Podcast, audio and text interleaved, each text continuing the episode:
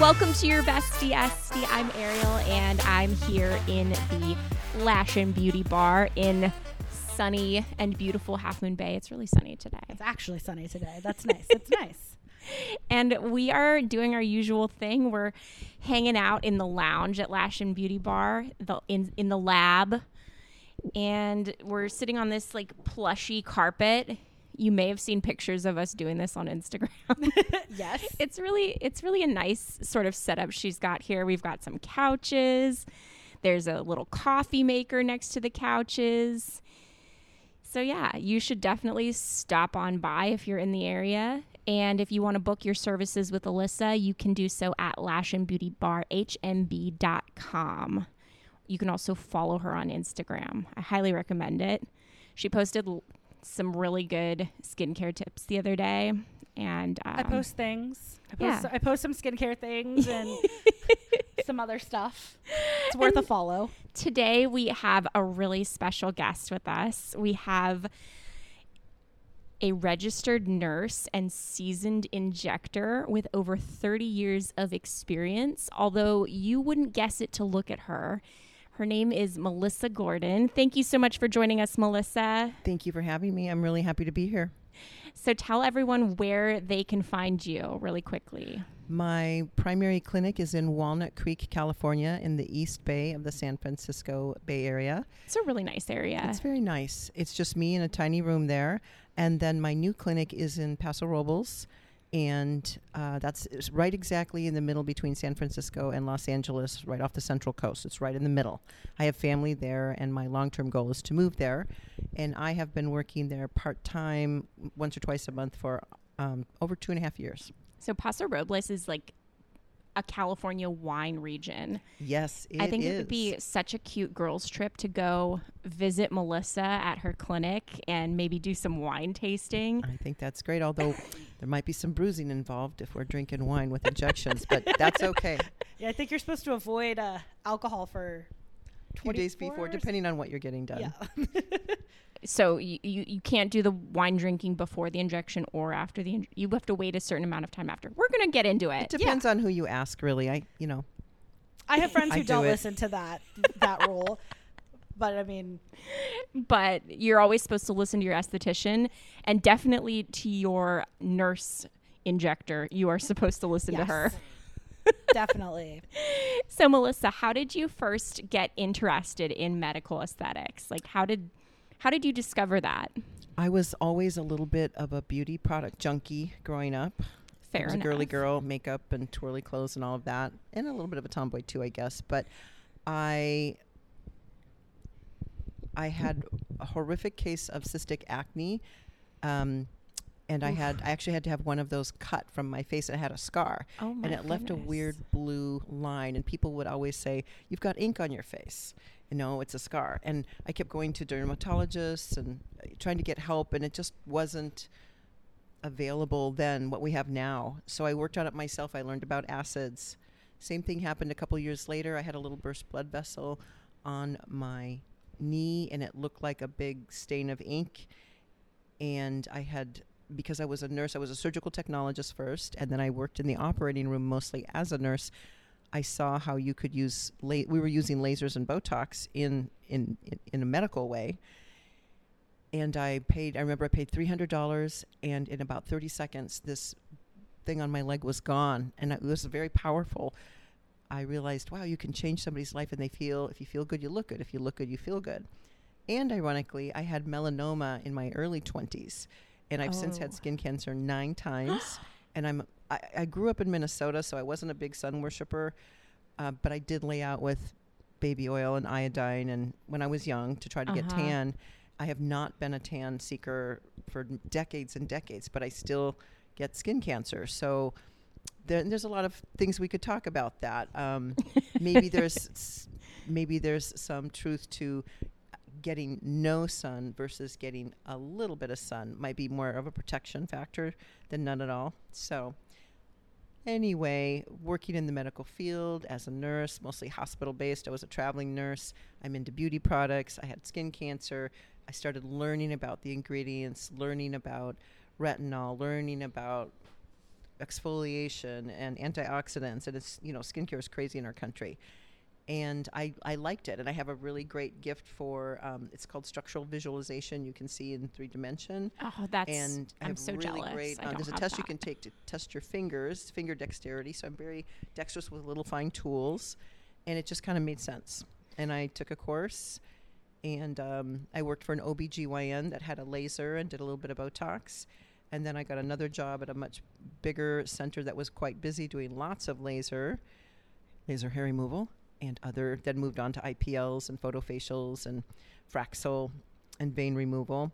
And eventually I started working for plastic surgeons. I've worked for a couple plastic surgeons, a couple derms, and now I'm with a new platform in the industry called Portrait, Portrait Care, and it allows me to have autonomy and my own clinic, um, but with camaraderie and support. Because I'm a nurse, I cannot prescribe, and a lot of what I do is is, is a drug. So legally and um, policies and procedures in place. Every patient has a good faith exam before I see them. So I'm with them for over two and a half, two years now, and I'm really liking it. It has its challenges joining a new company and anything business wise. You know, I'm a clinician, not a businesswoman, but I'm learning, and it certainly is an interesting ride.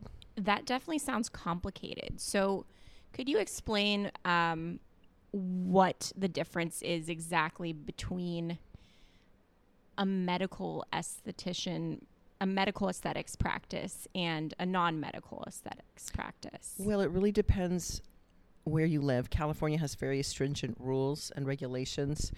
I could move to another state and do a lot of things without the restrictions in California. Mhm. For example, a good faith exam where a physician or an advanced practitioner or a physician's assistant, a physician's associate examines the patient before I see.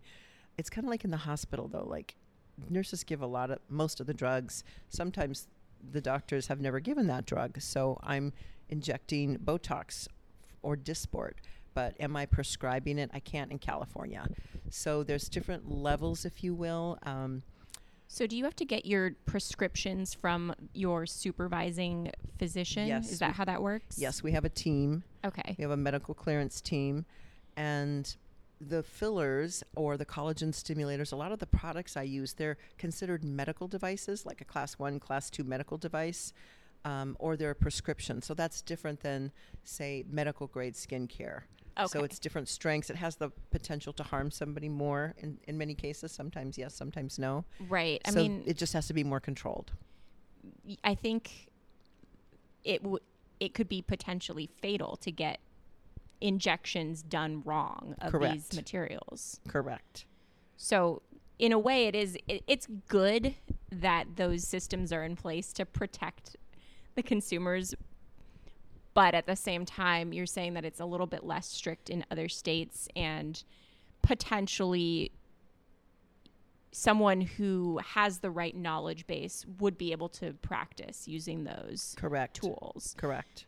I think the thing with to to the point that you know it's it's good that there the rules are in place, but I think they're also a little arbitrary because even like you could be um, a doctor and you know and that's not your field and then you just take a you learn how to do some injections and you could not be good at it.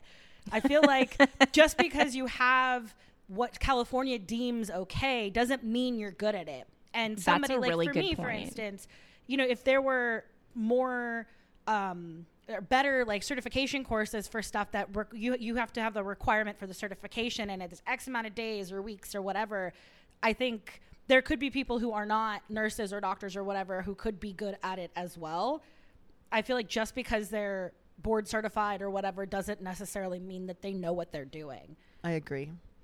and So- yeah, there. I feel like you know uh, one of the things we'll talk about is how to look for what are the red flags to look for when you're seeking out somebody to to do injections. Yeah, I think that's a really important thing to talk about because girls are out there getting injections a lot younger these days. Yes, I, they are. Um, one of my jobs right now, I work in a restaurant, and uh, we have a new hostess that's training, and she's all of 15 or 16.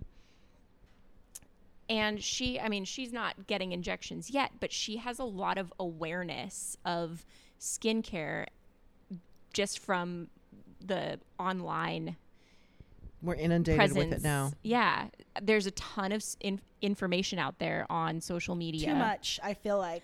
I feel like there's too much out there, and uh, it's overwhelming. It really is. And I think we're changing as a species. Yes. And, you know, it's hard to change. I'm older and it's hard to change. I mean, that's what people say. When you get older, it's hard to change. But uh, I try to welcome it.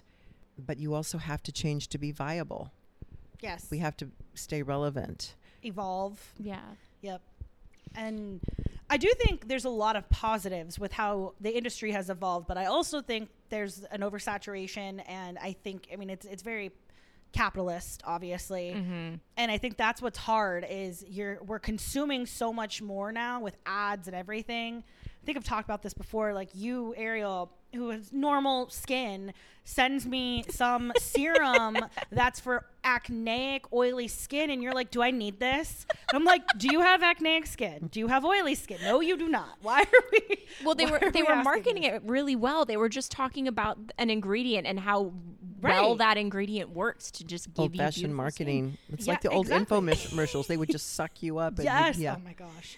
I love an infomercial, But like a a late night Oh yeah. retro. I remember some incredible thing that would cover like any birthmark and these you know these these people with these horrific giant marks were suddenly normal and had the most perfect skin. I was like, oh, crying. I need that. Did you try it? No. I think I tried one. It was just way too heavy for me. Oh, okay. or the I've, all the hair ones. There used to be like the hairgami and the bump it and all the things. I think I had a bump it. you did have a bump it. I, I I, can think I the confirm. bump it I have too. put a bump it in your hair for you and teased it. Yeah. I I just what can I say? I love I love big southern hair Yep. and I don't have it naturally. Of course. We all want what we can't have. So, sort of circling back to um, talking about what it takes to become an injector, like potentially talking about certifications and anything that doesn't involve having a medical license. Melissa, what would you say? How long do you think it takes to become an injector, and how long did it take you to hone those skills? I know that you you say that you've been doing it for 30 15 years. No, well, 15 years in aesthetics medicine. years. A nurse before. Um, I think it took me, well, for one thing, it's crazy. There's homework every night because the industry is growing and changing, and we're learning so much, and there's more products, more procedures. Sometimes, you know, a new product will come out, and I just wait and let everybody else try it because it's going to fizzle Or it won't, and then you're like, oh, that's that's Yeah. something to grab onto. now I'll bring it in. Mhm. Right, right. It, you know, in California, any doctor or nurse um, can go take a Botox course. Many people offer them, and they get you get a certificate that says you you can Yeah. do Botox or Dysport or whatever the brand is. There's many brands of that this particular type. It's just that we know the word Botox more commonly, like you know. Kleenex instead of facial tissue. Botox was the first one. It's very well known. I like Botox just fine, but I love Dysport. I sell mostly Dysport and Xeomin. I sell a little bit of Botox, a little bit of Jeuveau. I tried Xeomin. I liked it. You did like it, yeah, Yeah. yeah. And they all have their points, and they all have their, you know, they're all going to tell you what's what, why theirs is best. But um, there's not really a nation. Well, there is and there isn't. So I'm I'm going to toot my horn about ISPAN. ISPAN. It's an acronym for International Society of Plastic and Aesthetic Nurses. So we have an exam, and you can get credentialed as a plastic surgical nurse or an aesthetic nurse, two different tracks, and you have to be in the industry working full time for a core physician, meaning you can't go inject Botox or a wrinkle relaxer or something for an orthopedic surgeon for two years. It has to be a plastic surgeon, um, a dermatologist, an oculoplastic, or um, facial head and neck plastic surgeon. So the core physician, you have to be doing that for two years. So a relevant, yes, a, relevant, area specialty of medicine. and then you take um, an exam, a written exam, and there's a lot of questions on there, uh, very specific to what we do. yeah. Kind of like I think, I mean, I haven't been to beauty school, but you know, when you go to cosmetology school, you get the certificate, but you haven't really practiced a lot, right? You got to go out and do it. Do you do any practice as part of the training? Depends on where you go to school or where you take a course. Oftentimes, people will go to take maybe a laser course or some type of combined therapy course where they can learn many skills so they can be successful in their business. Right. Mm-hmm. Because I was actually Alyssa's wax model when she was. Oh, I think I remember hearing about yeah, that. I've told or- this story or on the show yeah, before. Yeah. Um, if you listen back, I think it was episode two when we were talking about waxing. Right. and I told the story of Alyssa's attempt to give me a Brazilian during beauty school. Again, I have gotten much better. Amazing. No, 10 out of 10. Can't recommend you, your waxing now enough, but yes. Definitely getting that practice, getting those reps in is super important. Mm-hmm. I, you de- I can speak for beauty school. You definitely don't get enough in beauty school. There, there isn't enough application practice. Um, cosmetology is primarily hair, but you technically, and I've always thought this is weird. To be a cosmetologist means you can also practice aesthetics, but you barely learn aesthetics in cosmetology Ooh. school. It is primarily hair. They- Interesting. They, barely learn waxing, they barely learn makeup, and they barely learn like skincare and facials. And I remember the cosmetologist would come to our classroom and ask for help and practice. They're like, "Can we practice facials on you? Can you teach us blah blah blah during downtime?" Because they didn't get enough practice. So what it. do they do though? Like you go to a specialized school, like a private school that somebody has only makeup, or on- is that how you get? Is that what some people do? I guess. So basically, the way to do it is you you get your if you want to do cosmetology because you want to be able to do hair as well, you do that, and then you have to go on to do further certifications outside, which isn't required because California doesn't require continued education in order to renew your license, which is weird to me because they're very strict on everything else. But that it's it, you don't have to do continued education. You you can just renew without taking a test or anything. Wow. See, as a nurse, we have to use continuing education, and for me to keep my CANS, certified aesthetic nurse specialist, it has to be, it, it, a certain percent has to be within my specialty to keep me. You want to stay active and Yeah. and current. well, knowledge and like science is changing. So presumably you would want to stay up to date with everything that is Right. Mm-hmm. like new.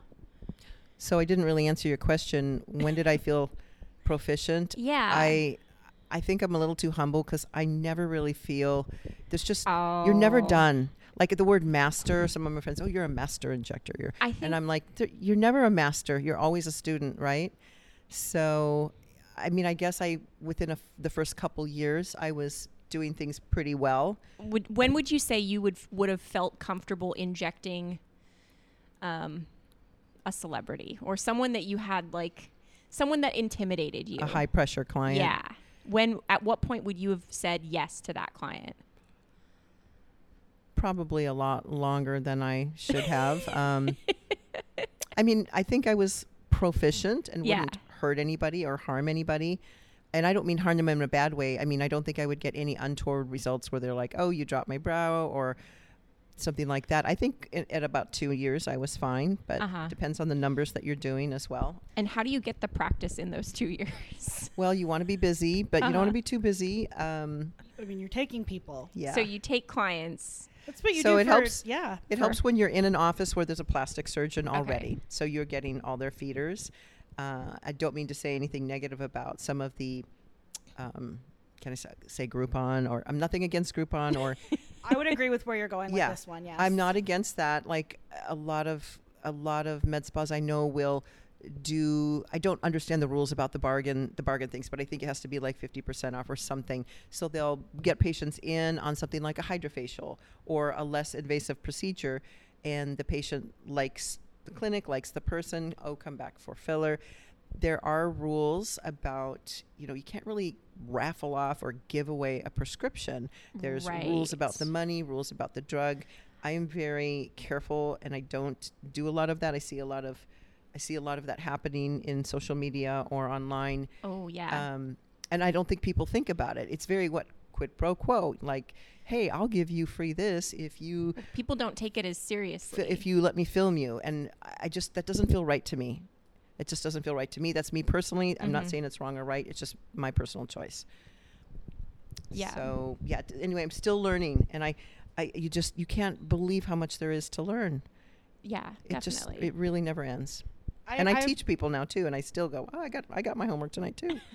I would agree with you. Like even in in my realm, um, you know, I feel I feel like the best way to describe it is that you may never feel like a master, but there comes a point where you feel more confident. Yes. And I feel like I'm confident now, but then I go online and I see things, and sometimes I forget, you know, the, all the I don't know, forget the ingredient or whatever, and I I'm not as proficient in like a certain service, or there's a new service that's come out, or a new product that does something, and I'm like, oh man, now I have to do more homework, like you said. Well, you don't use something for a while. I used to do a lot of Yes. peels, different types, and I was very proficient with those. I still have that memory in my head somewhere, but I would have to I would have to refresh. yeah.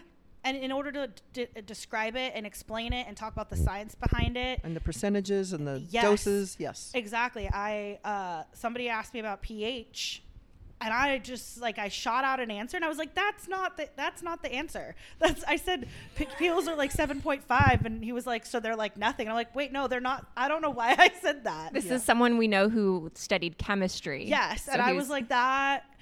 I don't even know where that number came from. I just said something, and then I was like, "That is hundred percent not right because that is not acidic at all." for the record, what is it? Uh, well, peel, It goes from one to fourteen, yeah, Okay. but then uh, the or zero to fourteen, I guess.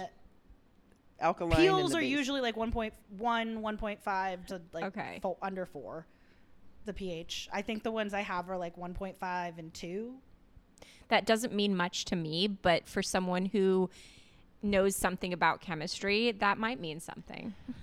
i've never had a client ask me that so i think that's why but it, i did learn that that information i just that's the thing is you learn this stuff and not all of it you use every day so then you kind of Forget. yeah and then you get the one client who asks you and you're like uh uh Good practice keeps you on your toes. yes definitely So, w- Melissa, what makes a good injector and what would you say are red flags? Like if you are someone if if for example, if I hypothetically in the not too distant future were going to look for an injector, what would you tell me to look for and what would you advise against?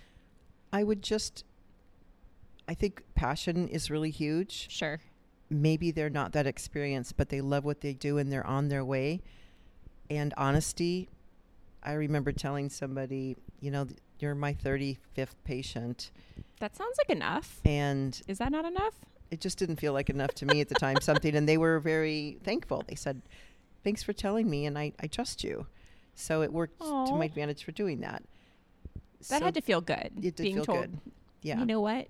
yeah. I trust you. Yeah, and the fact that they're running are, are they running away from something? I see a lot of people because I do private teachings. I, I get a lot of people who come to me. They they really want to get into aesthetics, but they're once again they're not passionate about it. They just really hate whatever job they have right now. So no blame because we you got to try different things, right? To get Yeah. out or you're not going to know unless you try. But ultimately, they're just not really interested, or they think they're going to have a med spa and make a lot of money, but they're not willing to invest in their own education. I have spent That tens of thousands on my own. A lot of people want to go get hired by a doctor, Yeah. and the doctor's going to pay for all their education, and then guess what happens? They leave and go somewhere else. And I get that. I get why med spas, uh, people who hire injectors are cautious like that because it's a lot of money and time. yeah. It's a big investment for everybody. Mhm. So you have to invest in yourself. That's what I did. I had a big uh, PTO dump. I was working at a hospital. It was a, a rather new job for me. I was a traveling nurse for many years. So I've been in many hospitals, but I had this job for a year. I knew I was going to get a big paid time off dump and some time off. And I went and took a course for 10 days. And the course just happened to be lasers, injectables, So- peels, all kinds of things together. And it was in a community where I used to live in a very warm place in Arizona, and there was lots of sun damaged people, and they had a clinic attached. So what I did was you could have your friends and family or peers, co friends, whatever, come to this school attached to uh, the clinic attached to the school, and you could give them a treatment with a with the guidance of a professional. nice. And I just kept a log of everybody I treated, which wasn't very many people, but the fact that I kept a log sh- I would show that when I went on job interviews. You know, this was back in the day where I sent out I sent out like 125 paper resumes, Wow. and I only got two responses back. I was really depressed, and then That's about Sub- the ratio that is we get these days, maybe Wow. for for virtual. Wow, really? Yeah. Oh yeah. Yeah. So being interested, being aware, knowing, being willing to say, "There's so much I don't know." Yeah. So someone who is clearly very passionate, interested, and they can be an early in their career as long as they're open and honest with you about it and seem trustworthy. Is that Yeah. I that think about so. it? I think so. I feel like to speak to the the passionate part, that's it's important because it means that they're do if they're passionate about it, they're doing their homework, they're doing their research, they're looking into everything, they're passionate about what they're doing. They're not just doing it to make money. Yeah. They're like they're really giving it their all and if they're passionate about it, they probably know a lot. They're pro- they're learning even if they're not super seasoned, they're more in the know than somebody who's just like whatever it's just another face and whatever like i don't care let's just put botox in it let's do this in it or you're asking me for this i'm not going to co- give you a consultation i'm just Mm-hmm. going to you want a lot okay let's do it Or being rushed. You Yeah. know, once again, nothing against anybody I've worked for, but when you're in an office and your job is to do a 10, 15 minute Botox or wrinkle relax or Dysport uh, patients, that's too rushed. I remember Mm. working for someone and I wanted to bring in my consults as one hour. And I have to say, the office was really cool. And they were like, well, okay, but what do you need an hour for? But they were cool with it. They said, okay, I can't imagine why you would need to spend an hour with a patient first time, but we're going to, we're going to let you do it. And what we learned was that the retention of those patients, maybe they didn't book right away, but they were, the numbers, the sales were much bigger. They came back, they booked more frequently, they spent more money. They were more invested in me because I spent the time to be invested in them. And I remember the office manager going, I'm really surprised because I thought, you know, would you rather have three patients that spend $5,000 or would you rather have, you know, $200 patients quality all day? versus quantity Mhm. You're- you're personalizing it for them yes. and while yeah you can get you know you could book out every 15 minutes and get that but then those people may not they they're shopping around for the next deal the next person because they're not loyal to you and how you do it and by your personalization that hour mm-hmm. you're be, you're becoming loyal to them you're like i want to understand what it is you want and give you exactly what it is you want so that you leave the happiest you can be and I have to correct myself because I I'm a different personality. I don't like to rush. I think it's all those years of trauma surgery.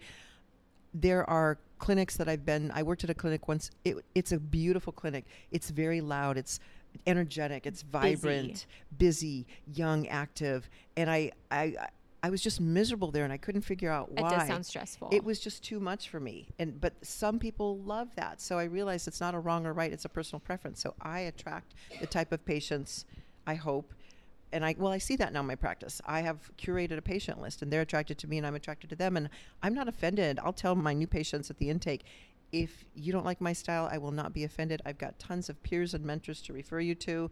There's enough in this world for everybody. It's community over competition. I think it's a strong message in my industry actually. I, I agree, and I there are I, I, there are a good amount of people who are like that, and I've met them, and they're the ones that are, are not like that who I've also met. But I feel more often than not, I account, encounter people like you and who are like minded in that regard. I feel like that also speaks to like the energy you're putting out there and who you're making an effort to connect with. Well, it's the same thing she was saying, like attracting clients, but we're also attracting people within our industry who are like minded. and colla- want to collaborate. Exactly. Yeah. Yeah. Yeah. So, speaking of injections, what exactly are toxins like Botox and Dysport? Is that how you pronounce Mm-hmm. Yes, it? Botox, I've always it- Dysport, Xeomin, Jeuveau, and Daxxify. So they are a category of drugs. They're botulinum toxin. They're classified as type A. There's type B, type C. There's different types, but these are they have many medical uses. Um, I'm going to mention a fabulous uh, trainer and injector. I think she's in Torrance. Is uh, its injectability. Leslie Fletcher. She teaches a course on like obscure uses for Botox and I have many, many peers and mentors in the industry, but I just thought of her when you said that. So I saw it first in the operating room, we would use it for to relax muscle. So it temporarily weakens a muscle. Okay. Um, it blocks the um, there's a receptor site of the motor nerve. It blocks the effects of acetylcholine, which is a neurotransmitter. Okay. And so I could tell you scientifically what it was, but I mean, but it won't. It'll sound like weird. It just relaxes a, mu- a muscle temporarily. Sometimes we want a muscle relaxed, like if something's spasming. right. Um, there was a uh, when I was a traveling nurse, they were doing some experiments. For example, um, a, a breast reconstruction. A woman with breast cancer, a general surgeon comes in and removes the breast, a mastectomy, Mm-hmm. and they were trying. And the plastic surgeon comes in and does an immediate reconstruction with implants or whatever. And they were injecting Botox along the mus- the chest wall to help with the healing. Oh. Uh, yeah, isn't it amazing? Um, they use it for things like drooling, um, headaches, migraine headaches. Yes, I've I've, heard heard, that. that. Yep. Mhm. There's, uh, I think there's 13, 15 medical uses. And we all know the word Botox because it was the first one in our country. It's a, ve- like I said, it's a very good product. I just happen to love Dysport better. They all work basically the same way. Some of, but of course, you know, the manufacturers and the reps are going to say, no, mine's better because of this. It depends. you know, it- you could say it's like Coke and Pepsi. Some people have used that analogy. Um, and they last about 12 weeks. That's what the manufacturers mostly say, but it depends. I have people on a budget, they come in twice a year and get their frown done. I have other people who come in every 10, 12 weeks and spend $2,000 doing their face, their neck, their underarms, helps with sweaty, stop sweating. Um, so it's a it's a pretty big gambit. Wow. So, in your opinion, there isn't a huge difference between the products. It's more branding. And preference. My, my preference is Dysport. Um, it has a little bit of a different diffusion. It is clinically proven to set up a little more quickly, but you know we don't know. We haven't had these things for 50 or 100 years. Like, what do we know about immunity? We don't really know. Can you build up tolerance to one and not another? I just, I just think it's going to take more time. Um, I think they're all very good. So far, there haven't been any issues since we've gotten them. Correct. I mean, Well, I- minus user error. Right. Yes, Yeah. or somebody injecting a product that's not really um, perhaps FDA approved, Uh-huh. or there's a I, I collect weird books about like I'll find these odd Botox books, and there was a book about a couple. I think they were both what a genre. both doctors married, maybe Florida, someplace east, and they had been getting Botox with success, and then they somebody offered them like this discounted non FDA product, and they both ended up in the hospital. It was not dosed properly. They survived, but yeah, things like Was their happen. face okay? Yes, the the good It recovered. Yes, That's and good. for the type of Botox we do for beauty, um, wrinkle relaxers is what I like to call them. Some people say toxins, and I don't mind that, but it sounds so toxic, right? Right. So I Yeah, like to say little bit- wrinkle relaxers. That's what I call them. Be- better branding. yes. I, the, I agree. the good news is it's temporary. The bad news is it's temporary. So if you like the results, you can just keep doing it. The bad news is I'm you know making a bunch of addicts. It will completely leave your system with no long-term effects if it's done properly in the correct dose. Completely gone and then you're like, "Wait, I want it back." yeah, I did. I did want it back. Okay, so you've had it. Yeah. Okay. I've still not had Not tried it yet. tried anything yet. I've thought about it. I've actually really thought about um, something for my my trap my trapezius Mhm. muscle because I hear from all the work that I do bending over and everything, Oh.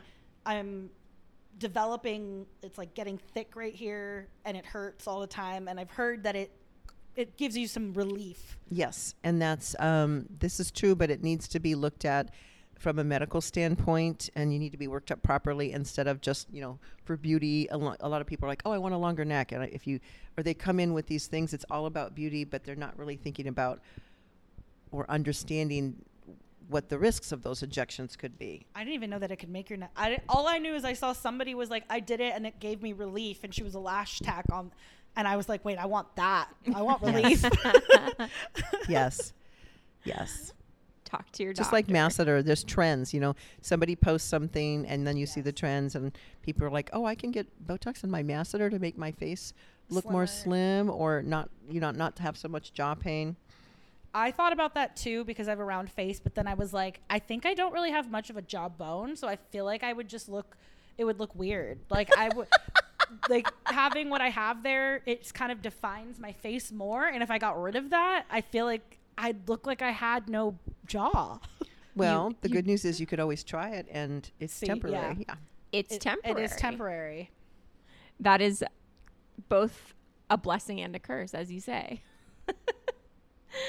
so, if you're going to get toxins or wrinkle relaxers injected into your face, what would you say is a reasonable amount in a session to do? I'm going to tell you that I think when I tried it, it was around 20 units in my forehead. So th- my frown line and the the line in between my eyebrows, and th- that was it. I didn't let her do like my smile mm-hmm. lines by my eyes or anything else. Okay. Well, the problem is there's all these different drugs, and they're all dosed differently. Yeah. For example, 20 units of Botox is roughly equal to 60 units of Dysport. So some people Oh. will call and say, "Hey, how much are you charging for your Dysport?" And I tell them a low price, and they're like, "Wow, I want that," but they don't realize they need three times as much. That's So- a really good thing to be aware Yes, of. And it's highly individualized and it depends on faces. Most of the people I know, when we inject the frown, it's a pretty happy factor. Um, these muscles go in and down, you know, where your 11s come. Yeah. So just smoothing that and opening it up doesn't really change your look a lot, but it it helps you look younger. Yeah. The forehead, I'm ultra conservative.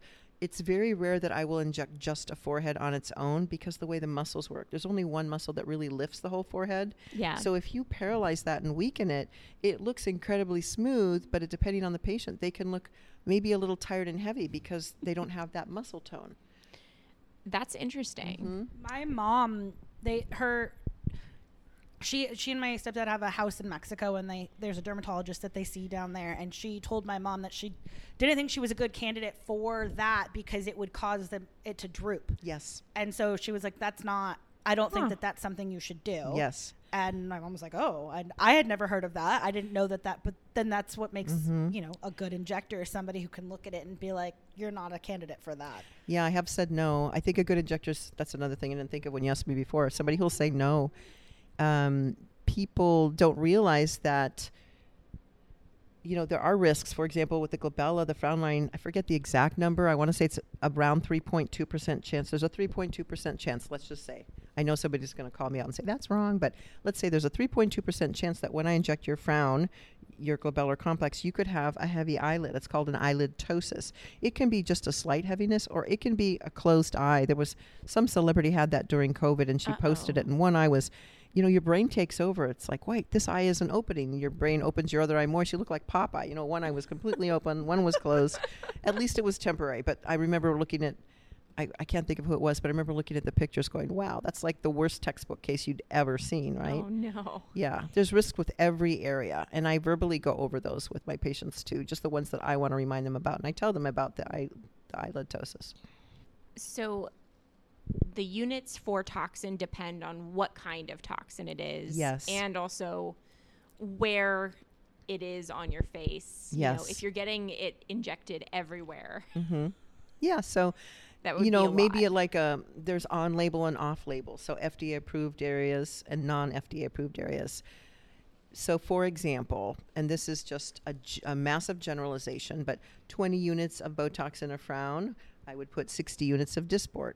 Mm-hmm. maybe around the crow's feet, the lines around the eyes, maybe 10 each side, so 20 of Botox. I would do 30 and 30 of Dysport. But of course, it's dependent on the patient. And, you know, we're taught like certain injection patterns to be safe, and I think that's a great way to start. But then you start looking at the patient. You look at your patient, you feel their muscles.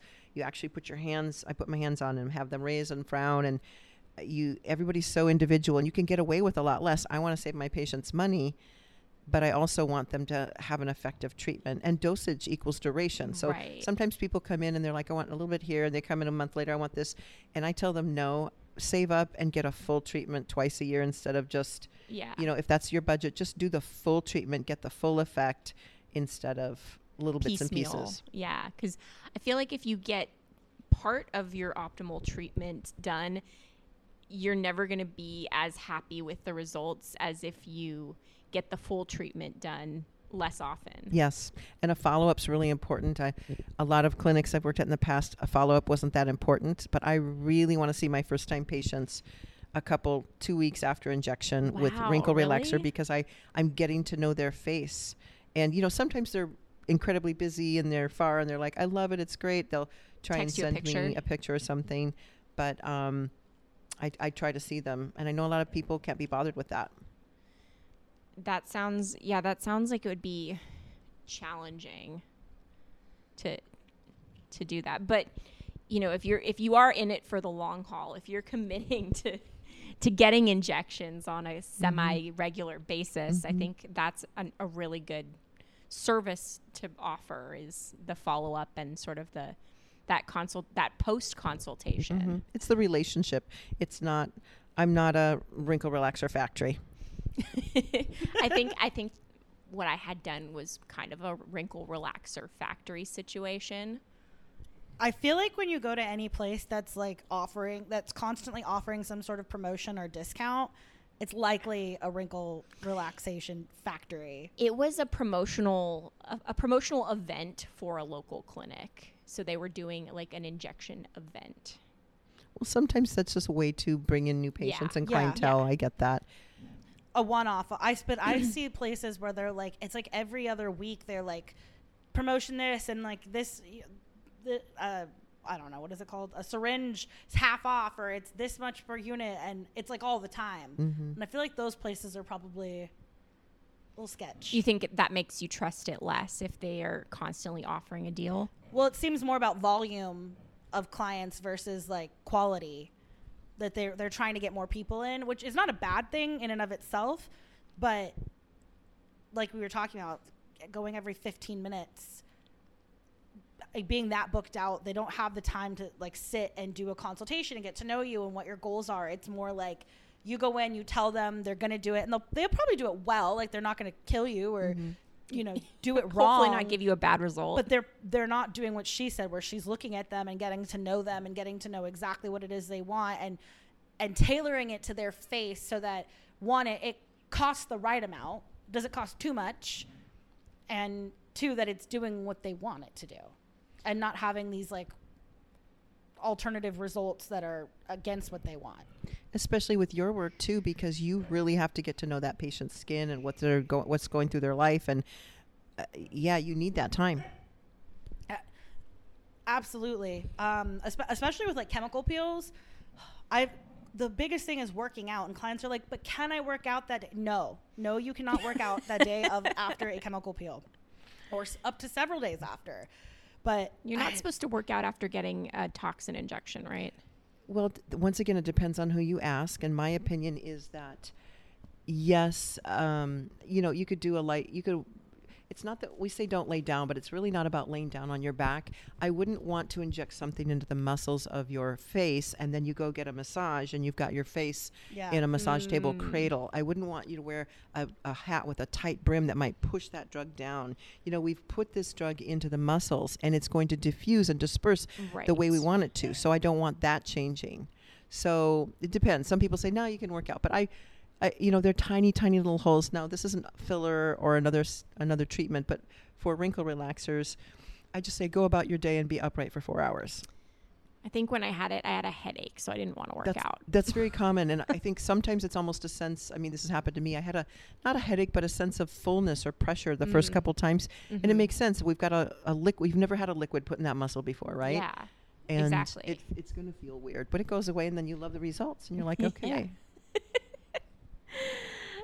So, a step up from wr- wrinkle relaxers. I feel like wrinkle relaxers are fairly common. A lot of people do it, yes.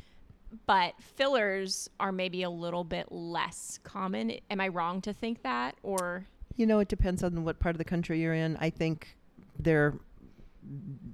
No, I think a lot of people are really into fillers. people so- are getting Yeah, fillers now lip too? fillers, especially. I, I Oh, don't. yeah. So many. Cli- I would say half my clients get both, wow. Get Mhm. but fi- uh, uh, Botox or, or living Fillers my and- best Yeah. life. yeah. I mean, I could too. yeah. I just haven't. yes. So fillers, oh boy. I think I see a lot of faces that I think have too much filler. Yeah. all the time. None of my clients. I'm not talking about any of you guys. Don't worry. You are all beautiful Yes, and perfect angels. Mostly perfect angels. And actually, um, you, Alyssa, and Melissa have a mutual client. We yes, do. that's how we learned about each other. Exactly. We- that's how we Well, connected. shout out to Kate. Yes, thank you, Kate. Thank you, Kate, for listening and for getting us connected. And I don't know if you can hear Ollie in the background being a menace, but he's back here. I know you love him. He's here. so Kate was in here the other day, and um, I was just waiting. I think I was waiting for Alyssa, sitting in the lobby here, and Ollie was hanging out with me, and Kate was like a little bit disappointed that Ollie was probably not going to come hang out with her during her treatment. That's funny. When somebody's in the lobby, She's he's, a little he's like wants to be around all the action. but when nobody's here, he lays on my clients, and he Mm-hmm. loves laying on Kate. Kate, Kate is a big Ollie fan. That's cute. Ollie and Kate, besties. But yes, Kate goes to you for. I don't know what she goes to you for specifically, but she goes to you. yeah. So, what would you say your most popular filler treatments are?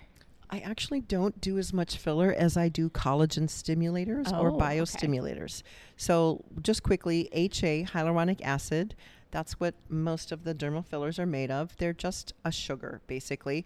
We have hyaluronic acid in our body, it's in our joints, our skin, our connective tissue. It's in a lot of skincare yeah, too. I read, I think I read that um, mammals have 15 types and we make it every day. We burn through it. We metabolize it. We make it every day just constantly. That's our jobs as humans. And I think the first hyaluronic acid that was for injection, not topical, was from um, the little thing on a rooster, the rooster comb. So Oh, yeah. connective tissue, yeah.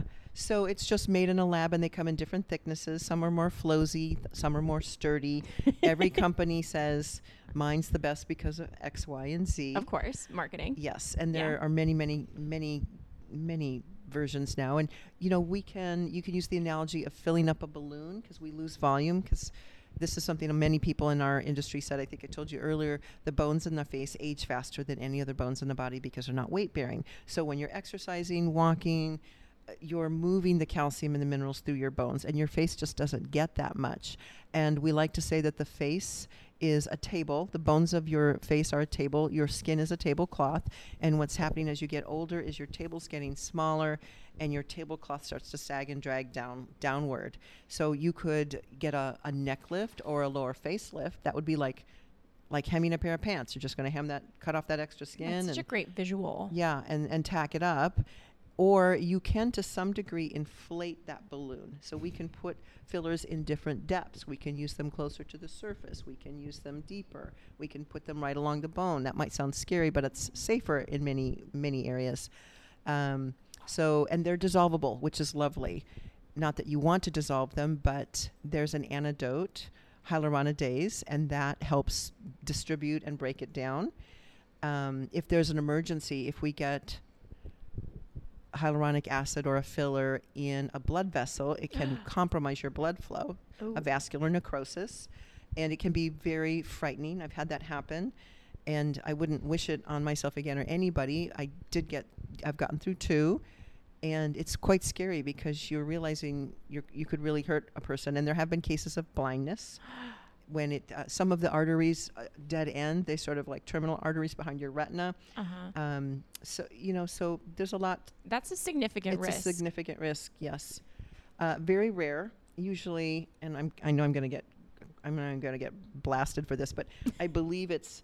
I think the incidence is more uh, in other countries um, using a non-dissolvable to create a nose bridge. Oh yes, yeah. the the non-surgical nose Yeah. job. That yeah. And then the nose is very tricky. The way the vessels are closer to the eye. Um, a lot of people don't do noses uh, on on purpose because we want to sleep at night. So one of my one of my vascular occlusions was a nose, and it was quite for. I mean, we don't have to go through that, but it all turned out well. And what I didn't know, the patient had not lied on purpose, but she denied having any surgery. But afterwards, we discovered she'd had a rhinoplasty. I would never have injected her nose the way I did, or at all, if I'd known that she'd had a rhinoplasty. So medical history is important. So it's not like Don't let's go to the mall your- and get our hair done and our nails and our Botox and our filler. right. They're medical procedures. You really need to Take them seriously. take them seriously. Yes. Because so you could go blind. Yes, yes, and other and other fun things. So that's the hyaluronic acid. That's kind of my summation of that, and then I'll just quickly tell you there are other products that were mostly. Um, so instead of putting filler in your face and it wears out, these are something that we put in that gives you a little bit of volume, but it it's a collagen stimulator. So it stimulates collagen. We all want more collagen in our skin as we age Definitely. thickens your skin, gives collagen. So those are products that I love. I also love the regenerative therapies where I draw your blood, spin it down in a centrifuge, and I re-inject certain properties of your blood to help you look and that stay younger. That sounds so cool in sci-fi. and it's growing and changing. We're doing so much more than we did before. Wow. Wow, wow, wow. And you offer something called Sculptra Aesthetic. Yes, that's one of the collagen stimulators. My two favorite products are Sculptra Aesthetic for a long time and Radiesse. They're both collagen stimulators. They are not dissolvable, and people get afraid of that, but it depends on how you use them. Um, I've been using them for years with no problems, and we could get into the semantics. You know, s- there's a lot of people who really believe in only using HA, hyaluronic acid, for Right. volume. I always liked Sculptra, but I didn't love it till I started getting it in my own face. And I do Mm. it every year, my birthday month, because it's you know people think, oh, you get it for free all the time. No, I don't get it for free. I sometimes I do, or I get a deal, but I time it. I think it's wise to time it like my consumer or my patient would. If you get your Sculptra treatment once a year around your birthday month, you're like, okay, I've got this budget, but this is the long term thing. So I've had Sculptra in my face nine or ten years in a row. And my skin's better now in my 60s than it was in my 40s. And I Your skin is amazing. I thank you. I believe it's sunscreen and conservative treatments, but you know, I don't So- see that in the mirror. I see. I, I'm like everybody else. I look in the mirror and I go, "Oh my God, look at that! Look at that!" it's the way we are, right? We got to stop that nonsense. We do. Speaking of, you mentioned earlier that you see a lot of people who go a little too hard with the fillers.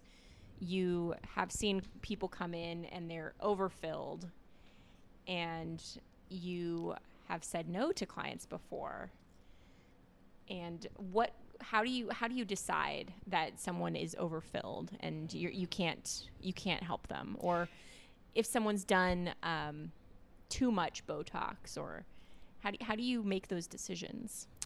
Well, it's hard. I try to work with the client. Sometimes client. So you guys say clients, I say patients. Right. I try to work with my patients and educate them. Sometimes I'll have, you know, younger and younger people are coming in, and I was a little bit against treating them in the beginning five years ago. No, you don't need it.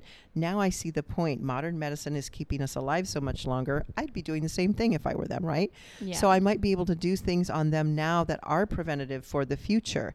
If I have a mother daughter come in, the mother hasn't had, neither one of them has had a wrinkle relaxer.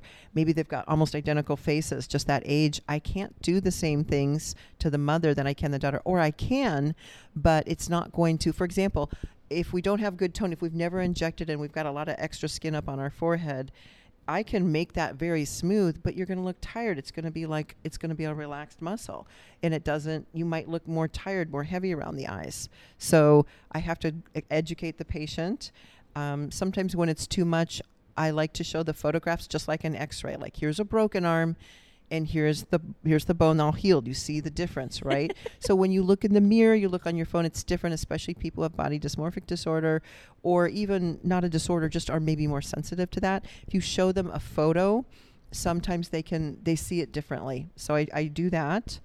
Or um, sometimes a couple times I've just had to flat out say, you know, at the risk of making somebody upset, I, I, I can't do that to you. It's I wouldn't feel comfortable doing that to you. It's more about me than them at that point. right. Um, I do think because the industry's growing so rapidly, sometimes that's a bad thing. Um, I tended, I go to conferences every year, and I heard a couple people speak, doctors, about we might be doing long-term damage to the lip anatomy by doing all these pokes and different techniques, and that made me think, um, yeah, do I need to do this particular? You know, you see all these different techniques; they all have different Yeah. names, and some of them are closer to where an artery is. So you don't you want to be careful. But what if you get a better lift if you're closer to that? So we kind of walk the line. yeah. So yeah, I I don't want to give all my secrets away and say you know, I'm breaking up with you, but I do try to make it about me. But it, ultimately, it really is about me because I'm not the one feeling comfortable injecting them. Right. And, And, yeah, and there's like a careful legal way. Like, let's say you've got somebody, then you have you refuse them, you have to get an attorney. Um, w- we have an attorney, of course. Um, there's a very specific way that you go about it in a business and legal sense, and you send them a letter and blah blah blah. But m- I've never had to do anything that dramatic. I, I'll just say, I don't think I'm the injector for you. I don't feel comfortable, or I yes, I can inject your lips, but I have to dissolve everything first, and they don't want to do that, so they Right. leave, and everybody's happy. no, they didn't come to you because they want to redo their lips. They came to you because they want them bigger. Yes, yes, yeah. That's like Alyssa. You have those clients who want like the big mega volume lash set. Yes. And Let's I mean, you don't have those clients anymore. No, I de- definitely said yes at first, and I disappointed some people because they just weren't as big as they wanted them to be. And I'm like, these took me so long. I put so many lashes on you, and it's just, and it's fine. It's just not for me.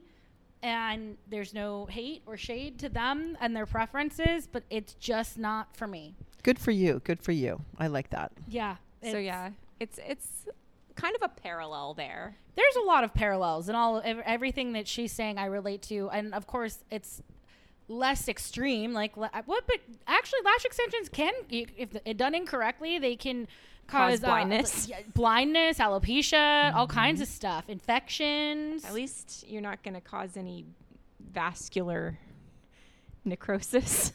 no I uh, not that but That's a- blindness those is are some really scary words. yeah, necrosis yes When I was a new injector, a high profile client came into um, a med spa clinic where I was working, and um, I didn't want to inject her, but I, Uh-huh. kind of was forced to by the boss. Uh huh. And I, it was just a tiny little line for for it was Botox around the eyes. It wasn't even Dysport, and I gave her. I, it looked like I took a baseball bat to her eye. I gave her the biggest black eye you've ever seen. I mean, and that was it went away, but Right. oh my gosh, I felt so bad. I didn't. I never thought about that, but that makes sense that it, you could get bruising like Yes. that. Yeah. I had a little bit of bruising. Yeah, well, anytime we use a needle on the skin, we've Right. got to poke you, and we're all we're all numb to that now. Like we're all perfect and instant gratification. Guess what? It takes time to lose volume. It takes time to get it back. It takes time to create wrinkles. It takes time to get it back. That's a really good way to think about it. Think of a piece of paper in a book that you fold one, or a piece of paper that you fold once. You can unfold it really quickly. Think of a, a page in a book that's been folded for years and years. I can't get, you know, if you're 60 years old and coming in for your first Dysport treatment and not wearing sunscreen, you know, work with me, sister. Come on, you got, I, I gotta, you gotta get on the bandwagon. I still have people not wearing sunscreen, which shocks me. no. I had a patient recently. She just wasn't getting good results. I mean, good but not great. And she confessed that she's been going to a tanning bed. Well. Oh. it's okay. What he has to say about that? Ollie only supports wearing sunscreen. He d- he's very anti tanning bed. that was his visceral reaction to the tanning that's bed bad. So your client was using a tanning bed and also investing probably a, s- like a decent amount of money on her face. mm-hmm. Kind of ironic, right? Yeah, that just seems like you're not going to get the ROI. Right. Why would you do that?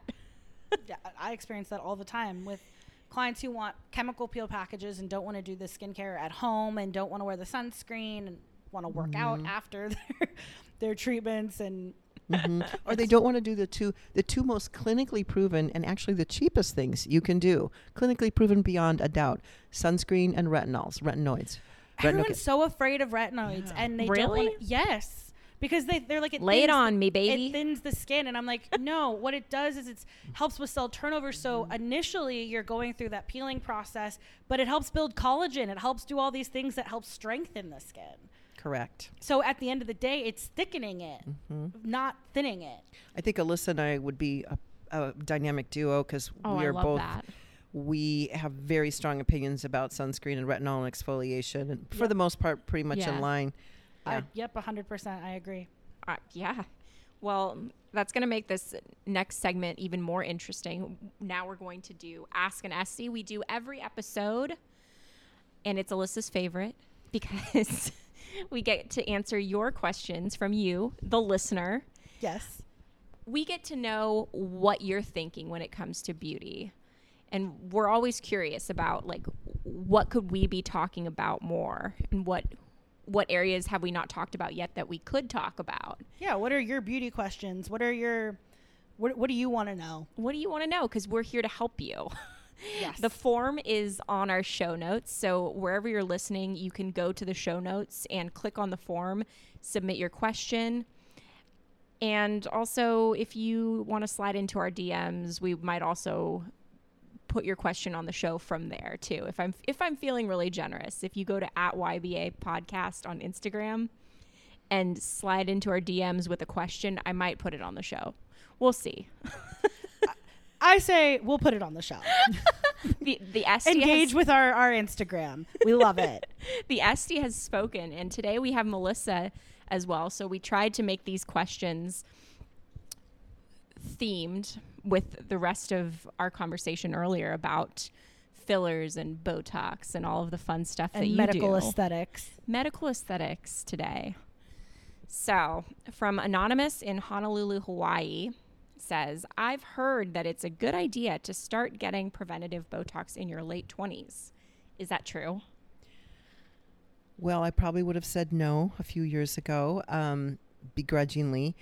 I don't think it's exactly late 20s for everyone.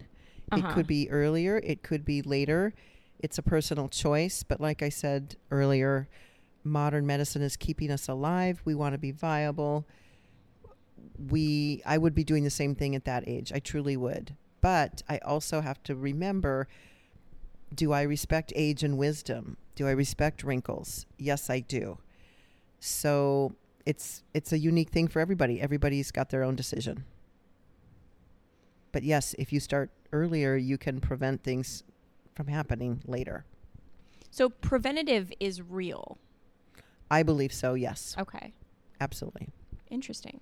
And I was really curious to hear your thoughts on it because I don't have a fully formed opinion because I've heard from, you know, different dermatologists who say yes, one other ones who say no, all the things and all of it sounds legitimate to me. And since I don't do it, I don't know. Mm-hmm. I haven't had that practical experience where I've seen Mm-hmm. the results from it, but it makes sense. It does make sense. If you're you're starting it earlier on, you're not going to form those wrinkles earlier on. It's preventative versus corrective. It's the same thing with skincare. If you're doing your skincare at a, correctly and wearing your sunscreen, you're going to have to do a lot less work when you're when you're older. It's not perfect. It's not like you're going to form nothing, Right. but it's going to keep it as good as it can for longer. Yes. So, what I wonder, thinking about um, doing Botox and other toxins regularly, i- when you, if you start earlier and you're do you end up doing it more throughout your adulthood, does it build up at all in your system? Is that a, is that a concern at all? yes and no. For the most part, no. You're, it completely leaves your body. Okay. But we don't. We haven't been doing this for fifty or hundred or two hundred years. You know, we don't. so we the don't- research is still in progress Yeah, I would say. Yeah, I mean, in terms of long-term clinical studies. yes. I've only had a handful of patients who it doesn't seem to work on anymore. Any of the type Oh. A's. Um, I had one patient who I injected years ago. I was fairly new. It, it was at least ten years ago. Nothing worked on her. And, bo- and we, I think we used Botox first. Didn't work. We tried. She came back, took pictures. Of course, you could see nothing. It's not working. So we tried another one, and it didn't work. So there are certain disease processes where people um, either metabolize or can't get certain drugs to work on them but we don't you know long term like if you use one drug continuously are you going to get used to it? Are you going to build up an immunity and it's not going to work anymore? That has not apparently been the case but I, I think we just don't know. I have a couple patients who've been on one. I tried them on another. It worked a little bit better. Yeah. um, and I've had two patients, nothing seems to work on them anymore in the classification A. So we tried um, uh, Myobloc, was a, which is a type B, and they did have some success with that. But it's much more expensive, it's much more painful, and it doesn't last as long. So they're probably not going to stick with that, right? Sure. Yeah. Yeah. So we don't have all the answers. Those sounds like sound like some pretty big barriers for like a treatment. Yeah. Like the ROI might not Yeah. be there. The person who none of them worked out ever at all, she cried. I remember, I felt so bad for her Oh, because I was ki- kind of a newer injector, and I was like, "Don't cry, it's okay. you're still beautiful. yeah, it's okay." That that sounds rough. Like if you get to a point where you've been doing treatments and just nothing is giving you the results that you want. hmm I think of a, a good example is the neck. Like we can do. If I had known years ago that injecting these muscles, um, some people call the Nefertiti lift, injecting the platysmal bands, the necklace lines, injecting underneath here to make this. We call it the cervical angle more sharp. If I had known that um, earlier in my career, I would my neck would look a lot better now. But you know what? I I got to let some stuff go, right? I can only do what the I can idea do. of getting injections on my neck is a little weird.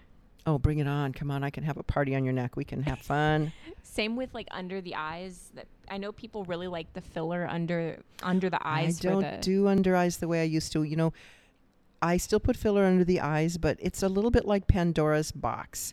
We could it could look great and not have ever have a problem. Or six months or two years later, you could have this strange swelling. um, we could block lymphatic drainage. You know, you really have to do a medical intake. There's Yeah. so many things going on with the under eye, and we now know that by supporting around the eye, first you will need less product um, in the actual tear trough, and I often do uh, regenerative therapies. I put PRF there, platelet-rich fibrin. It's like the scaffolding of your blood work. I put an injection there. You're a little bit swollen, but you get 10 days of growth, your own growth factor release. It's beautiful. wow. And, and you have to try it once and see. And some people love it. Sometimes I mix them together. I'll mix the PRF with, um, I only use Restylane under the eyes, Mhm. and I make a slushy. I make like a little slushy. Little And- cocktail. yeah, and put that underneath the eye. It looks very pretty. It's much safer. You you don't need as much product. Yeah, I fix a lot of eyes, and I'm not an eye specialist at all, but I get a lot of people coming to me with these big bumps, and I've even had other injectors send me their patients because they don't feel comfortable dissolving, Oh. and. I appreciate their honesty. But I'm like, you gotta you gotta get in there and dissolve too. That's part of the job, you know. Doing the dishes is part of being the cook, right? Or it can be. That's a really good way to put it. If you're if you're doing the cooking, you're making some dishes that need to get mm-hmm. washed. Yeah. If something is wrong, how are you going to fix it if you don't know? Yeah, absolutely. You, I'm sure you've had that. Like I, when you were talking about those big eyelashes, my brain was like, "Well, I can imagine all the things that would go wrong or right." Ooh. I've luckily never had anything horrific happen. Um, I would say now I'm a lot more confident in my ability to tell a client like when they're moving too much or whatever, like knock it off. Um, What about if they're just crying too much? on my table? Yeah. I've never had a client cry on my table. This is why I don't get lash You extensions. cry on the table? I did once. Oh, Sad cries, or were your eyes just watering up? You were crying, crying. No, I was like sad crying because I was like Oh. calm and I was just, you know, like, In that space. yeah, I- I was in a sad mood, sad about stuff. And I was just l- lying on the table and did she not talk to you? no, it was just silent. And then me and crying. then you just started crying. Oh, so no, I would stop the service Yeah. immediately. I would get a fan. I would be like, "What's going on?" And then you would tell me, or I would be like, "We're changing. Let's put on something. Let's put on some let's change the vibe." music. Yes. I would immediately start to cure your lashes. I would, I would have you. I would. It would be. I'd be mad. I mean, I wouldn't really be mad, but it's. it's You'd be irritated. It's a You'd whole be like, process to do that. But I'm like, I don't want the glue fumes to mix with your tears and go into your eyeballs. I think that probably happened. yeah, so I would like I would stop the process. I would cure the lashes as much as I could. I would take the tape off. I would have you open and like we would talk through it for a minute and I'd be like, "Can you get your shit together?" Or do we need to postpone this because I can't safely do your lashes while you're crying? Yeah, I would have to stop too. Yeah. I've I mean, I've had clients cry on my table before about things, but not while I'm doing their lap. No. That's never happened to me, but wow. Yep. I feel True story. yeah. Okay. so, second question is from Bobby in Richmond, Virginia. And he says, The idea of putting acids on your face in a chemical peel freaks me out. Are chemicals peels f- safe? What is the pH of the treatment and how does that affect your skin? We talked about this a little bit earlier. We did. Somebody else wants to know the pH of, of the, the peel. Everybody's curious about that today. Um, well, yes, they're safe when done correctly, just like anything else. But I mean, if yeah, they're they are as far as what I can do, they're probably the most effective treat in-house treatment I can do on you. And it helps for every like a myriad of skin concerns and goals: pigmentation, acne, fine lines and wrinkles, like all of it, texture.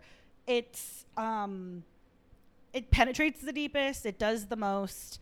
Um, they're safe when done correctly and when you follow proper protocol after the fact. When you're doing what you're supposed to do, when you're doing, when you're making sure you're not using certain stuff prior to the appointment, when you're honest about what you're using, like we talked about, you're not lying and saying that you, you know, you didn't just get IPL yesterday or you didn't mm-hmm. just get like, I don't know, another peel or you're not using retinols up until the point and, but yes, I agree. They're, it's how they're used. There's so many things we're exposed to every day that are much more alkaline or base than we need, and you know I'm very guilty of it. I I know I over exfoliated when I was young. I was a vicious little. I scrubbed with um, the apricot pit thing that we're not Same. supposed to say. Oh. Yeah. We've talked about that on Yep, here. and I Yeah, we remember talked what- about that's that. uh, that's what brought it to my mind. And I think I actually did damage, long term damage to my skin. Not that you could see then, but all of We that all did. rigorous scrubbing, and now Yeah. And now I'm skin older. I'm like, yeah, and then yeah, We Then should the start a support group for Yeah, former right. recovering beauty product junkies, right? Knives users. And I know that there's new philosophies. What's the, is it? Oxygen? What's the company? They don't believe in any disruption of the of the mantle. The So mantle, yeah. we're still learning. You know, we're going to look back. We'll look back at all these decades from now and go, what were we thinking? You know, I feel like barrier repair is so prevalent now, and I don't Mm. remember hearing a lot about that. When I, I don't was in remember beauty hearing a lot about it either. Yeah, and now everyone's like, your your skin barriers impaired, and it's probably from all the same knives we were using. Definitely. I don't freaking know, but like everyone's in barrier is impaired now, and Are we exfoliating too much? I po- possibly I can't speak to everyone in the world, but like it's stuff that most- you're yeah. using. I, there are people who don't believe in putting on moisturizer after cleansing. We have a friend who said that, and I won't I won't argue with her because she's a scientist, but she's like, you know, your skin wants homeostasis, and I'm like, but we're disrupting that by cleansing because it's that's acidic. We're putting something on our face. And not everyone's skin is able to bring itself back to homeostasis. So when you apply a moisturizer, it's alkaline. It's it's helping your skin barrier, and uh, not everyone is following proper protocol. They're using too, they're layering too many things. Mm-hmm. They're using too abrasive of like physical exfoliation. Yeah. And I see, like, uh, once again, I see things that I would never do. It's not wrong or right, but I'll see people listing, like, they'll show what they put on their face every day, celebrities or peers or mentors. It's like 20 things. Yep. I can't That's do a that. lot of and you know what? Most of my clients can't either. I've had, and if I just need the basics. I just, you know, we've talked about this, like, just a good cleanse. Use your SPF. Use your sunscreen. Use your, you know, just some few basics, please. I had a patient come in for a really big injection, and she had makeup on, and it was 10 in the morning. And I said, "Remember, I told you no makeup." She goes, "Oh, this is from last night. It's okay." And I was like, "Oh, honey, It's not you okay. fail. You oh, Not fail." okay. It's even Yeah. less okay. Yes, That doesn't Yeah. make it better. That no. That's Yes. less okay. yes. I that er doesn't happen very often, but once in a while it does. I have clients who come to me and they regularly come to me for facials and they wear makeup. And it's the mo- they're my first appointment of the day and I love them and I'm if you know who you are, you know who you are. And you have to take it off, and it's a big And you're baked also on honest layer. with them. Yes, and they know it. And I'm just like, okay.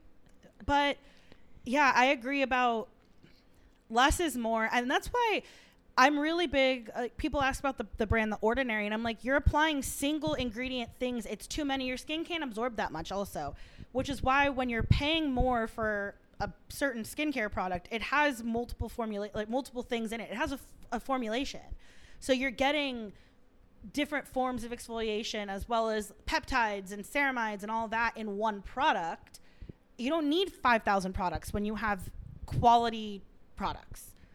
That makes sense. Yeah, like you vitamin C and sun. I mean, cleanse and moisturize. Period. Antioxidant, But yeah, an antioxidant. um, exfoliant, both chemical and physical. Yep. And you say manual and wait, you said it differently than I do. I always say chemical and physical exfoliation, but you, mechan- uh, mechanical. mechanical. manual, there you Yeah. yeah. Um, fi- yes, physical and chemical exfoliation, uh, vitamin A, a, ret- a Mm-hmm. retinoid of some kind, and sunscreen.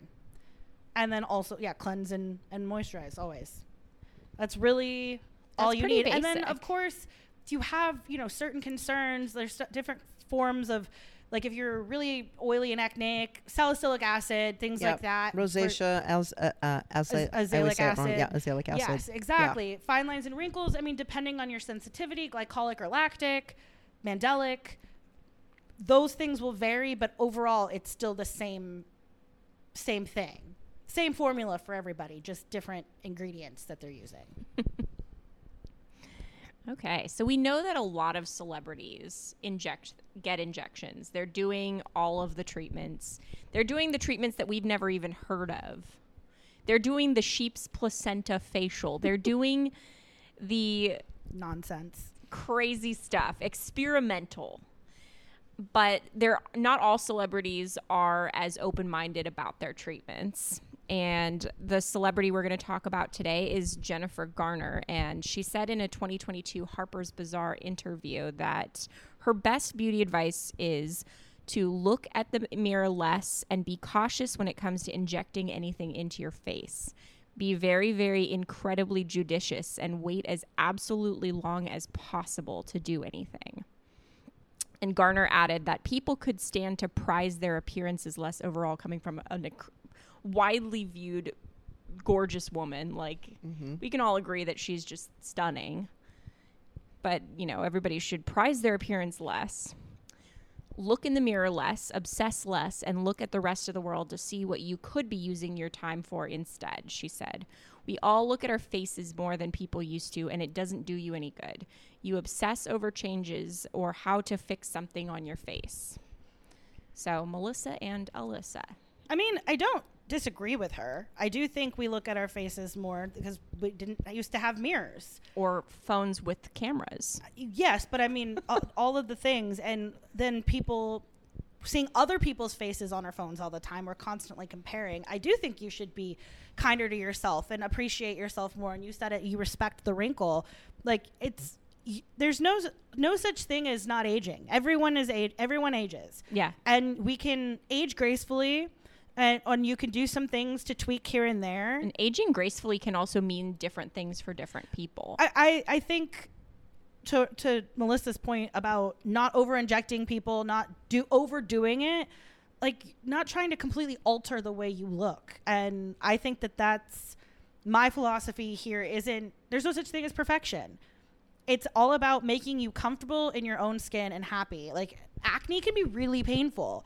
So I understand why somebody's looking at their skin and they're like, "Ugh," and it hurts and we can correct that. We may not get your skin to a perfect smooth baby's butt canvas, but we can get you to a comfortable, happy place. And the same thing with fine lines and wrinkles. But I also think I'm curious to know what she's had done because I know, right? I, I feel like she's had things done. And she didn't say don't put anything in your face. She just said be cautious and wait a long time. And either she's being a little dishonest or she's blessed with really good genetics. And She also lives in Hollywood, where when she says this, the the standard is different. Right.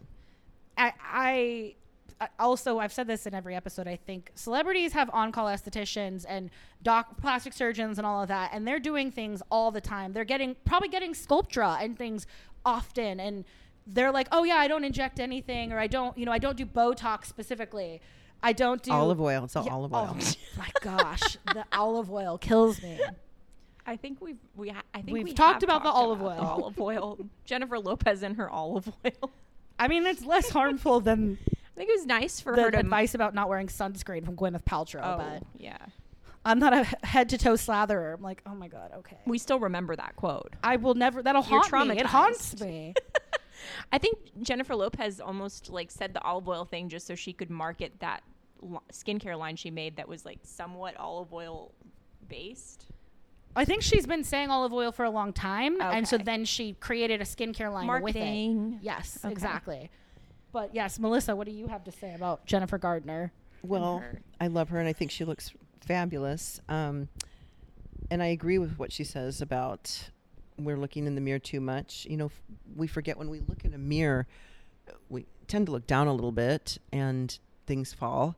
We don't. See, we're we're two dimensional. We don't see ourselves in three dimension the way I see you and you see me. Mm-hmm. Yeah. Um, and back to that comment, I, we are changing as a species. I think too many people don't see the whole picture. They see a before and after. You could do a whole episode on before and afters, right? Because Yeah. they're so untrue. Sometimes they're. Um, they're just we're we're giving especially young people the wrong impression about what's possible. So I do worry about that. and it's very nitpicky, right? Once you Yeah. start once you start doing things to your Mhm. face, you you say, "Oh, well my This thing, that line thing." could be less. uh, Mhm. It could be less. I Yes. could get more bo- Botox, and then it would be even flatter. Yes, yes. So what more can I do? Exactly. and you just you can't stop it. So there's other ways to age gracefully, you know, in your spirit and how kind you are to people or um, you know, it's not just our physical body and our face is how we age gracefully. But, you know, I know at some point my ego's going to just Oh, say, yeah. we're done. And I'll be done. But for now I fight it a little bit. I, you know, I could look better for my age. But I think just you look amazing. I, I'm I don't just know about that. I think you look. When you said your age, I was shocked. I had no idea. yeah, no. I think you look. Well, sunscreen and retinol. You are your Yep. your own best billboard, really. I do get told that from I, I have a lot of patients who come to me because they like that I'm aging um, appropriately. They tell me, or I don't look overdone. And I know I have to be honest. The first couple years I was in the industry, I looked like a plastic lizard. I was Probably a self-injecting. phase everyone goes through. They're Yeah. like, "Do you remember your plastic lizard phase?" yes, I just I don't condone self-injecting. I think it sends a poor message to, um, for example, I have a um, I know somebody who self-injects and films it all and, and shows it all over their social media. I think that sends a wrong message to some of the younger people, like, oh, I can just go do it myself. Uh-huh. Um, but I also can't, you know, make a decision for somebody else. I do my own Dysport. I used to inject myself. I learned a lot injecting myself. Um, So it is a valuable tool. I would say do it with a peer who also injects with you to try and learn like I learned about angles and cannula versus needle and oh this hurts but this doesn't. So it was a valuable tool. Yeah. Mind you, I almost got kicked out of nursing school because I put a feeding tube down my throat. My, me and my friend did it because we wanted to see if it was this painful. You know, Was it as painful? it wasn't as bad. It was a little burny, but it was fine. So some people just some people just do that stuff. A lot of people in the medical field. I was thinking about this device. Um, it's a type of breathing tube, and you can numb up your throat and put it in. And one of the I don't know if it was a guy who invented it, but he sprayed his throat, numbed it up, and look how easy it is, and I can still breathe. And I was like, oh my god, I would never. Melissa, that, that I just that's so removed to me. Like the idea of like doing treatments to myself, like that is so weird to Mm-hmm. It's a great way to learn. Like sometimes I'll I'll inject my forehead massively, or I used to, Uh-huh. because I want to see how smooth I could get it without actually dropping it. So if you look at me when I raise my brows, I have a little little tiny lines there. I could get rid of those easily, but if I do, then it drops. I just look a little, and I just don't want to do that. So, So this is- sometimes when I have heavy blanks, I'll say, "Oh yeah, let's do the really heavy Dysport across the forehead." Give it a try, but then I have to go back, and that's a matter of opinion. Some people like a very frozen look. I don't. I had a patient recently who said, "I'm so sorry, I won't be back," and I was for a second I was like, "Oh my god, did I do something wrong?" And but she was in the chair for a treatment, so I knew that wasn't the case. I said, "Are you moving?" She goes, "Well, no, my sister's been getting her Botox from overseas. She used the word Botox." And she's having really success with it, and it's very inexpensive. And she just does it in her kitchen. And I said, Oh, "Good luck, good luck." You know, I do a cadaver course almost every year. They're atrociously expensive. I, you know, I study. I go to at least three conferences a year, different ones, to try and learn. I listened to all these lectures. but you're gonna get it from your But sister. yeah, so they're going to the- order it. her And is it? I said, be careful. What it, you know, it's probably not an approved product, or maybe it is. But you know, we all have our gifts. We all have our specialties, right? I have an accountant and a bookkeeper and a lawyer because those are not my gifts, Fair right? enough. Yeah, I need a marketing can't- person. you can't do it all. So unfortunately, I had to. I, I have to. I told her. I said, "Well, I can't see you anymore. I, I'm sorry." She goes, "Why not?" I said, "Well, I can't." I can't inject somebody who is knowingly injecting something that I have no idea where it's coming from. How do I prove Yeah. that what I injected versus what you injected? What if you have a really bad thing happen? That seems like a big liability. Yeah. Yeah. Oof. Can you imagine if I told you, you know what? I think I'm just gonna try waxing myself. I think I'm just gonna. You'd say, "Can you film? it? Can you film that?" Uh, I mean, I, I'm like, if you want to give yourself a Brazilian, good luck. Yeah, if you're, I guess you're a contortionist, you could do it maybe. I mean, I, I know people who do it and they, they figure it out, but ouch, it hurts. And also, yes, the angles, it's I had a boss who said that she ga- did her own Brazilians at home. She was a psycho. In a, like loved her, but like that is some psycho Wow, stuff. yeah, no. scary. Well, anyways, thank you so much for joining us, Melissa. I've loved, loved, loved learning all about medical aesthetics, injectables, delectable injectables. Delectable Jiggles. Thank you so much for having me. It's really fun. I I loved listening to your earlier episodes, and the more I listened to, I was like, oh, I got to meet these two. and um, it's been really fun. I'm glad I came out here. I wish I was in a clinic very close to you, and it would all be one happy Oh, relationship. But you know, We'll we, will spread the you. love. Yeah. Definitely. Yeah. Because your clinics are, again, one more time. Walnut Creek and Paso Robles, and you can find me at Melissa Gorden RN on Instagram, or I'm melissagordenrn.com. Amazing. And can anyone just book with you on your website or Yes. request a consultation? Yes, you can book. Um, there's a link that takes you directly to Portrait, and that's the parent company I'm with. I'm a brand within a brand, Amazing. and um, yeah, and you have to answer a few medical questions and a photo. It's pretty easy to do. You can make and cancel your own appointments, but if it's right before, if it's 48 befo- hours before, you have to call so we can cancel it for you. That's, Yep. yeah, That makes yeah, sense. Standard. Yeah. Very reasonable. Yep. All right. Well, it's been so fun. Thank you. Make sure that you are subscribed to your Best Aesthie podcast wherever you're listening to podcasts. If you are listening on Apple, make sure you give us some stars. We could use that. That would be nice. Yeah, we love stars. We love we love we love the five stars. We love stars. And if you have a question that you'd like us to answer on the show, make sure you fill out the Ask an Aesthie form and we will add your question to one of our episodes. Goodbye for now. Bye bye. Thank you.